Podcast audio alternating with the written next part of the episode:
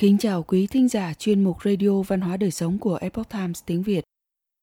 Hôm nay, chúng tôi hân hạnh gửi đến quý thính giả bài viết của tác giả Thái Nguyên có nhan đề Chỗ ở tốt không bằng lòng dạ tốt. phòng thủy tốt không bằng tâm địa tốt. Bài do Tiểu Minh chuyển ngữ theo bản gốc từ Epoch Times Hoa ngữ. Mời quý vị cùng lắng nghe. Từ xưa đến nay, phong thủy luôn được rất nhiều người coi trọng, xem như là chìa khóa tụ phúc của nhân sinh.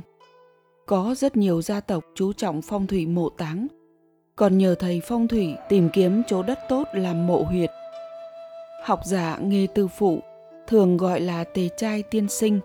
Thời Nam Tống có một câu nói rằng Chỗ ở tốt không bằng lòng dạ tốt, phần mộ tốt không bằng tâm địa tốt điều này liệu có thực sự ứng nghiệm hay không? Vào thời nhà thanh, ở huyện lục hợp, có người đi mời vị thầy phong thủy tên là ngưỡng tư trung tìm một mảnh đất có phong thủy tốt để làm huyệt mộ cho cha mình. Cha của người này lúc còn sống là huyện lệnh của huyện lục hợp.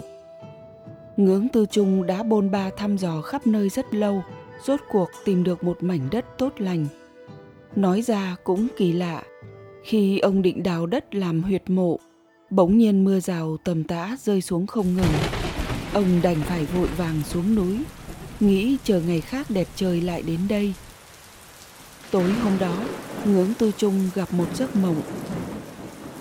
Trong mộng, một ông lão đi đến trước mặt rồi hỏi ngưỡng tư trung rằng Mảnh đất hôm nay ngươi tìm thấy có tốt không?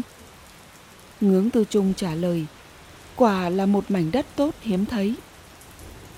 Ông lão nghe xong bèn nói, mảnh đất ấy tuyệt không thể giao cho người kia, bởi vì cha của anh ta lúc còn sống làm quan giám khảo, từng nhận hối lộ và bán ba danh ngạch cử nhân, cho nên phải chịu báo ứng ở âm gian.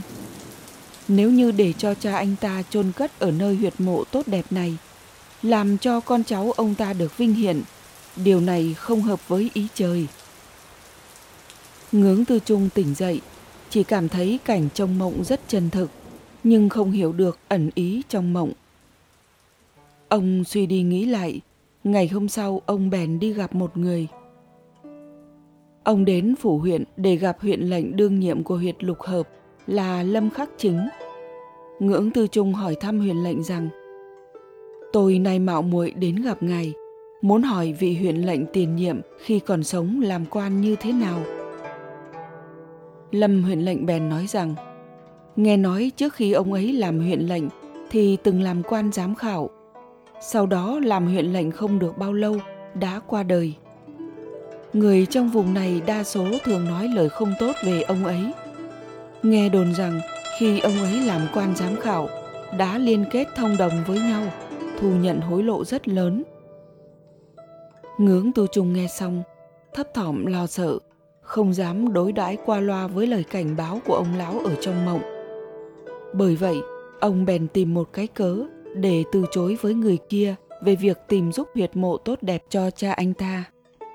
Sau đó, ông cũng rời khỏi huyện Lục Hợp.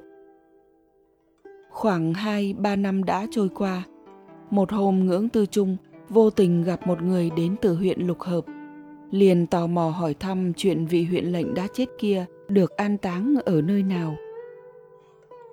Người dân kia nói, người nhà của vị huyện lệnh đó bởi vì tranh giành đất mồ mả với một vị thổ hào trong vùng, không may dẫn đến chết người, kiện tụng kéo dài không dứt, cuối cùng gia nghiệp suy tàn, vị huyện lệnh ấy cho đến bây giờ vẫn chưa được chôn cất yên ổn. Phong thủy, giả làm thầy phong thủy lừa người, cuối cùng chịu báo ứng. Tiếp theo lại nói về chuyện một thầy phong thủy vô lương tâm chiếm mộ tiền bối, báo ứng đã xảy ra như thế nào. Thời nhà Minh, trọng thần Viên Văn Vinh, tức Viên Vĩ, là thám hoa vào năm Gia Tĩnh thứ 17, năm 1538, làm quan đến quan lộc đại phu, trụ quốc, thiếu phó kiêm thái phó của thái tử, hồ bộ thượng thư, kiến cực điện đại học sĩ, tốt tặng thiếu sư, thủy hiệu văn vinh. Cha của Viên Văn Vinh là Thanh Nhai Tiên Sinh, là một vị hiền sĩ bần hàn. Tổ phụ và tặng tổ phụ, tức là ông nội và ông cố nội của Thanh Nhai Tiên Sinh sau khi chết chưa được an táng.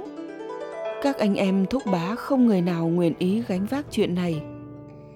Thanh Nhai Tiên Sinh bèn dùng số tiền tích góp được của trường tư thục để mua đất an táng. Trong các anh em thúc bá lại có người mượn cớ mồ mả không tốt, ngày giờ không thích hợp, sẽ gây bất lợi cho con cháu đời sau của chi nào đó trong gia tộc. Bèn cấu kết với nhau, kiếm chuyện và gây khó dễ đối với Thanh Nhai tiên sinh. Thanh Nhai tiên sinh rất tức giận, bèn triệu tập hơn trăm người trong gia tộc lại. Sau khi cúng tế xong từ đường, ông cầm nhang hướng lên trời khấn vái. Nay mai táng tổ phụ, cao tổ, nếu có điều bất lợi cho con cháu đời sau, thì sẽ do một mình tôi gánh chịu, không liên quan gì tới các chi tộc khác. Mọi người lúc này mới im miệng, nghe theo sắp xếp của Thanh Nhai tiên sinh. Ba năm sau khi an táng, Thanh Nhai tiên sinh có thêm con trai là Viên Văn Vinh. Viên Văn Vinh ra mặt đen tuyền, nhưng từ cổ trở xuống lại trắng thuần như tuyết. Tương truyền, ông là Ô Long, tức là rồng đen truyền thế. Sau này làm quan đến đại học sĩ. Về sau, sau khi Viên Văn Vinh chết, con trai của ông là Viên Bệ Thăng khi chuẩn bị mai táng cha đã bị những lời nói của thầy phong thủy mê hoặc. Ở Thường Châu có một thầy phong thủy họ Hoàng rất nổi tiếng. Lúc ấy, các công khanh đại phu trong triều đều kính trọng ông ta như thần. Thầy phong thủy họ Hoàng này vốn tính tình quái đản. Khi viên bệ thăng đến mời, ông ta cố ý bày ra dáng vẻ cao ngạo ngông cuồng, nói rằng nếu không trả đủ ngàn lượng bạc thì sẽ không đi đến tướng phủ. Sau khi được trả ngàn lượng bạc, cuối cùng họ Hoàng cũng đi đến tướng phủ. Vừa tới, ông ta vỗ bàn quảng chén, lại đòi dỡ nhà tháo màn trướng, chê ăn không ngon, ở không vừa ý. Viên bề thăng vì tin sùng thầy phong thủy này cho nên không dám đắc tội, mọi việc đều thuận theo ý của ông ta. Lúc ấy, ở Từ Khê có một vị thị lang được an táng tại sườn núi phía nam Tây Sơn. Con cháu suy yếu không thịnh vượng. Thầy phong thủy họ Hoàng thuyết phục viên bệ thăng mua lại phần đất nghĩa địa này, nói rằng nơi đó địa khí tụ hợp. Hai người họ đến nơi ấy thăm dò đo đạc, đồng thời viết chứng từ mua bán với người nhà của vị thị lang kia, rồi từ Tây Sơn trở về nhà. Khi họ vừa bước vào tướng phủ, đã thấy ở đài sảnh đèn đuốc sáng ngời. Chỉ thấy viên văn vinh đầu đội mũ ô sa, mặc quan bào màu đỏ, ngồi trên ghế cao ở đài sảnh. Hai bên có hai tiểu đồng hầu hạ, cảnh tượng giống như đúc khi ông đang còn sống vậy. Nhóm người viên bệ thăng thấy vậy thì thất kinh chấn động, vội vàng quỳ phục xuống đất.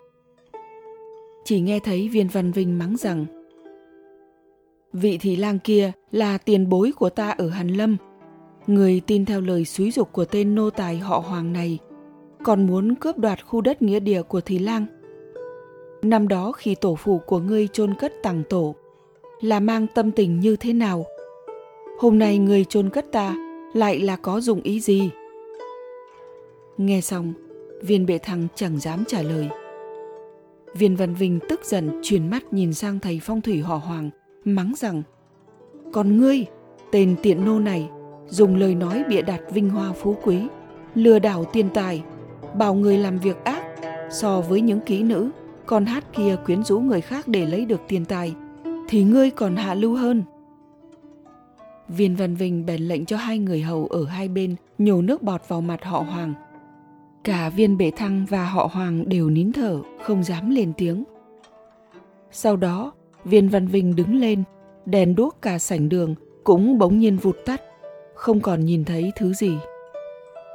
Sang ngày hôm sau, viên bệ thăng sợ hãi mặt vàng như đất, vội vàng thiêu hủy văn tự mua bán đất, trả lại miếng đất kia cho nhà thị lang. Còn tên họ Hoàng giả làm thầy phong thủy lừa người, trên người hắn những nơi bị nhổ nước bọt đều phủ đầy con mối. Mối chảy khắp toàn thân từ trên xuống dưới, trong ngoài đều có.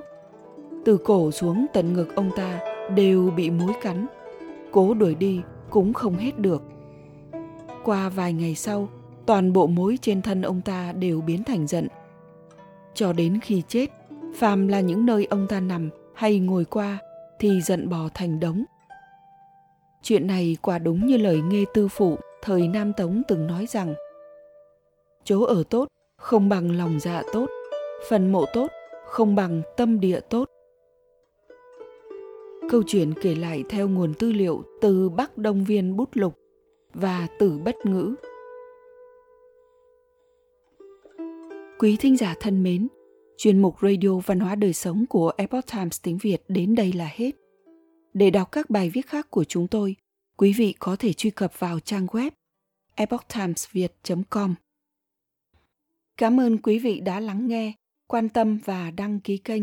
Xin chào tạm biệt và hẹn gặp lại quý vị trong chương trình lần sau. Kính chúc mọi điều bình an và tốt lành tới quý vị cùng người thân.